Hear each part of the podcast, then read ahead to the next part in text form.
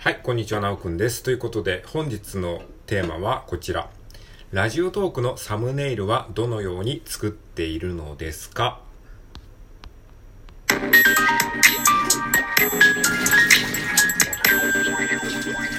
はい、改めましてこんにちは。本日は2023年の8月の1日火曜日でございます。はい、ということでね、いよいよ、えー、月が変わってね、8月になりましたね。で、8月の1日、今日はですね、なんか外でね、ゴロゴロゴロっとちょっと雷が鳴ってたりとかですね、まあ雨が降ったりとか、まあ地域によってはね、ゲリラ豪雨みたいな感じで結構ね、強い、強い雨が降ってる地域もあるみたいでございますね。なんかね、8月の始まりからちょっと不穏な感じでございますけどね。まあなんか久しぶりに雨が降ったのでね、まあそういった意味ではなんとなくこう涼しくなったので、えー、まあ気分転換っていうかね、そういった意味では、えー、ちょっとしたこう、なんて言うんですかね、この、えーずっと同じね、気候が続くとちょっと飽きますけどね、ちょっとしたこう、なんか場面転換みたいな感じで、えー、良かったんじゃないでしょうか。はい。えー、ということでね、えー、やっておりますけれども、え、今日のテーマはですね、ラジオトークのサムネイルについて、えちょっと語っていこうかなというふうに思います。えー、ね、これを聞いてるあなたは、ラジオトークね、自分自身でも発信されてる方でしょうか？サムネイルはね、どのように作ったりしてますか？はい。まあそういうことを話す人ってね、あんまりいないと思いますので、まあ僕自身はどうやってサムネイルを、え、作ってるのかっていうことをね、今回ね、え、話して、え、言語化してシェアしてみたいなというふうに思いますました。はい。えー、ということでね、まあ、えー、ざっくりとどういう風に話していくかっていうのを先に、えー、言っておくと、まずどのように作ってるのかっていうことを、えー、話します。1点目ね。で、2点目は制作時間はどのぐらいかけてるのかっていうこと。えー、そして3点目が、えー、どうしてサムネイルを、えー、毎回作ってるのかっていうことについて話していこうかなと思います。はい、じゃあまず1点目ですね。どのように作ってるのかということですね。はい。まあ今、サムネイルの作り方はですね、大きく分けて2つあります。はい、えー、作り方ですね。えー、一つ目が自作のイラスト。で、二つ目が、えー、AI イラストですね。はい。自作イラストか AI イラストっていう感じで、えー、作ることが多いですね。まず一つ目、自作イラストですね。まあ、ここ数日はね、結構自分で作るような、えー、感じのイラストが多いかなと思いますね。まあ、iPad と Apple Pencil をね、あの、去年の11月に買ったので、それを用いてですね、まあ、あの、手書きでイラストを描いてますね。手書きっていうか、まあ、そのデジタル上の手書きですね。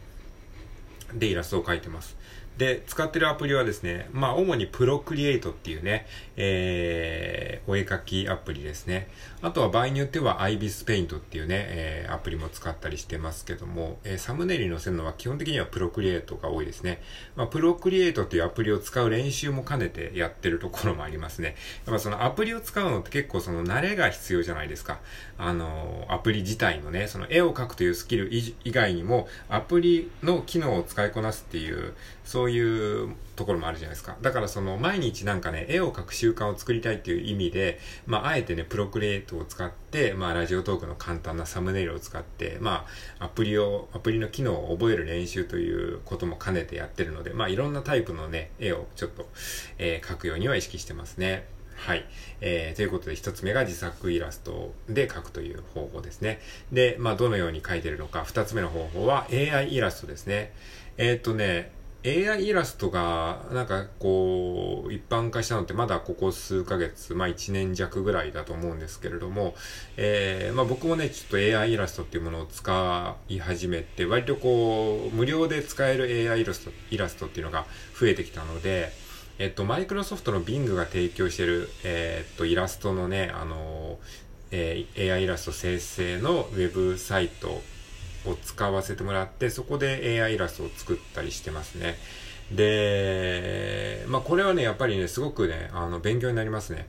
AI イラストっていうのは、そのプロンプトが大事なんですよ。プロンプトっていうのは、その命令文ですね。こういう絵を作ってほしいっていうのをあのテキストで伝えるんですよ。でそのテキストの伝え方によって生成結果がね全然違うものになるのでだからそのなんか自分の思ってることを言葉にする能力っていうのが結構ね鍛えられるのでこれはこれでまたあの絵を描くという能力そのもの以上になんかディレクション能力っていうんですかねその人に指示を与えるっていう能力もね結構鍛えられるのでまあチャット GPT とかもそうなんですけれども、やっぱりなんか AI 時代になると、こう、ディレクション能力ディレクターっていうか、いわゆるその、部下に命令するじゃないですけど、そういったような能力が結構ね、問われてくるような時代になってくるかなと思ってるんですよ。うん、部下じゃないけども、機械に命令する。機械にちゃんと分かってもらうように、えー、ちゃんと的確な言葉を、えー、伝えられるようになると、より AI が使いこなせるようになるので、まあ、そういった意味でちょっとね、AI イラストっていうのも、えー、使うようにしてるんですね。まあ自分自身が絵が描けるからって言ってね、まあ、自分は絵を描く人間だから AI イラストなんか、あの、に頼らんみたいな、そういう態度でいると、やっぱりどんどん時代から取り残されていってしまうので、そういうつまんないプライドは、まあ、あの、捨ててですね、まあ新しいものに積極的にね、あの、新しいものを積極的に使うっていう姿勢はね、すごい大事かなっていうふうに思ってますね。まあ、ちょっと話はそれますけども、まあ AI 合成音声とかもね、ここ、えー、数ヶ月結構話題じゃないですか。だから、その AI 合成音声に関しても、自分はトークを、えー、することが、あの、好きだから、AI 合成音声なんか使わんみたいな、そういう態度でいると、まあ、これも同じようにね、あの、時代から取り残されてしまうので、あの、やっぱりね、積極的にそういったね、AI とかはね、僕は使っていきたい派なんですよね。そうやって AI 合成音声が使えるようになったら、自分がこうやっていちいち喋んなくても、あの、AI がやってくれるからね、なんか、便利じゃないですか。まあそういう便利なものはね、あの、どんどんね、使え、使えるようになっていきたいなっていうふうに思ってるし、まあ何よりね、こうやって無料で使えるってのは本当ありがたいですよね。これ一昔前だったらね、こういう例えば AI イラストを使うには何万円の、えー、ソフトを買わなきゃいけないとかっていうのが普通だと思うんですけど、今は何でも基本的に無料で使えますからね。だから本当に使わない手はないなっていうふうに思ってますね。はい。えー、ということで、まあ AI イラストに関しては、まあプロンプトの、えープロンプトの能力向上のためとかそういったことも兼ねて、えー、使ってますね。ほんとすごいですね。もう自分の思った通りのイラストが一瞬で出てくるっていうのはね、革命的ですよね。特に絵が描けない人にとってはね、めちゃくちゃ便利だと思いますね。まあ今までもね、写真素材とかってあったけど、その、いや、これじゃないんだけどなっていうのが結構ね、あってたんですよね。で、それを探すために結局時間かかっちゃうっていうのがあったんだけど、AI イラストは本当にね、探す時間も短縮できるし、いや、すごいですよね、ほんとね。っていうことがありますね。はい。えー、ということで、まず一つ目、どのようにサムネイルイラストを作ってるかということに関しては、えー、つ目が自作でイラストを描く。二つ目が AI イラストを使うということでございました。はい。じゃあ二つ目のポイントですね。えー、制作時間。えサムネイルのイラストにどのぐらいの時間をかけてるのかということです。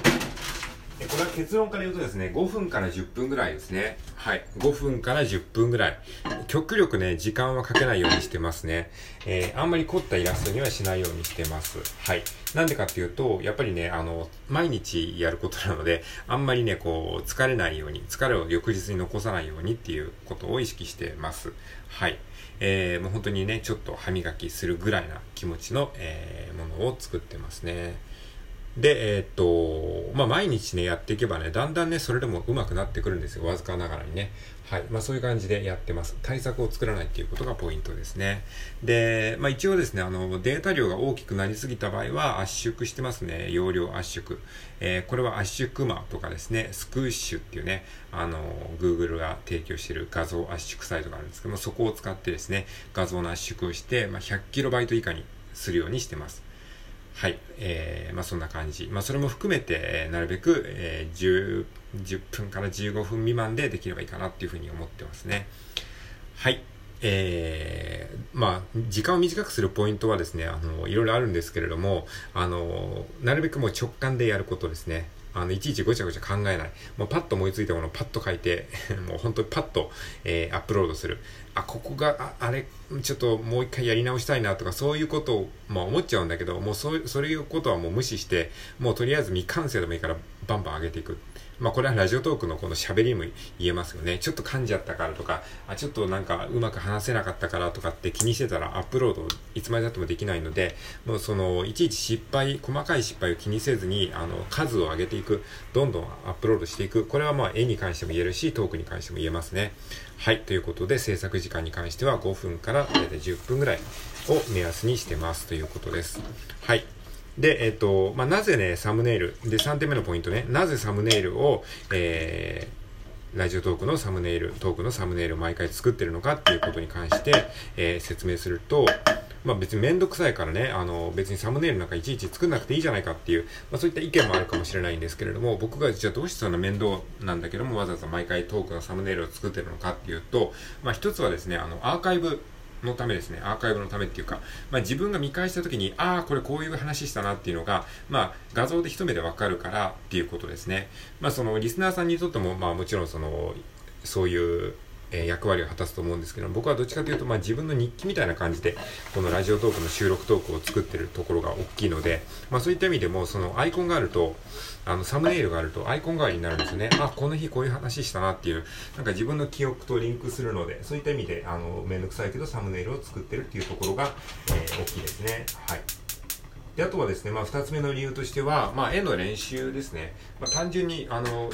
このラジオトークのサムネイルを書くっていう習慣があれば、まあ、絵を描くことが日常になるじゃないですか。まあ少なくとも毎回1個はデジタルイラストを描くっていう、まあそういう習慣づけになるので、まあ自分の絵の練習ですね。で、さっきも言ったようにアプリを使うための練習でもありますね。えー、プロクリエイトっていうアプリね、まああのそこそこ値段がする有料のアプリなんですよね。まあそこそこ値段って言っても2000円ちょいぐらいだったと思いますけど。まあ、無料アプリが多い中でね、わざわざお金出して買ったアプリなので、なんかそのままにしておくのはもったいないので、でもまあ、その上手に使いこなすためにやっぱりこう、何回か使っていかないとうまくならないので、そういった意味で、まあ、毎日、あの5分でもいいからプロクリエイトに触るっていうそういうなんか時間を使って、えー、アプリの、えー、まあ、使用使い方に慣れていきたいなっていう、まあ、そういった意図もありますね。はい。えー、ということで今回はラジオトークのサムネイルはどのように作っているのですかという、えー、テーマで、まあ、ラジオトークのサムネイルに、えー、ついて、えー、つらつらとおしゃべりしてみました。はい。ということで、最後まで聞いてくれてありがとうございました。えー、よかったらですね、これを聞いてるあなたもですね、えー、サムネイルについてのこだわりとかそういったものを発信してみてください。はい。以上です。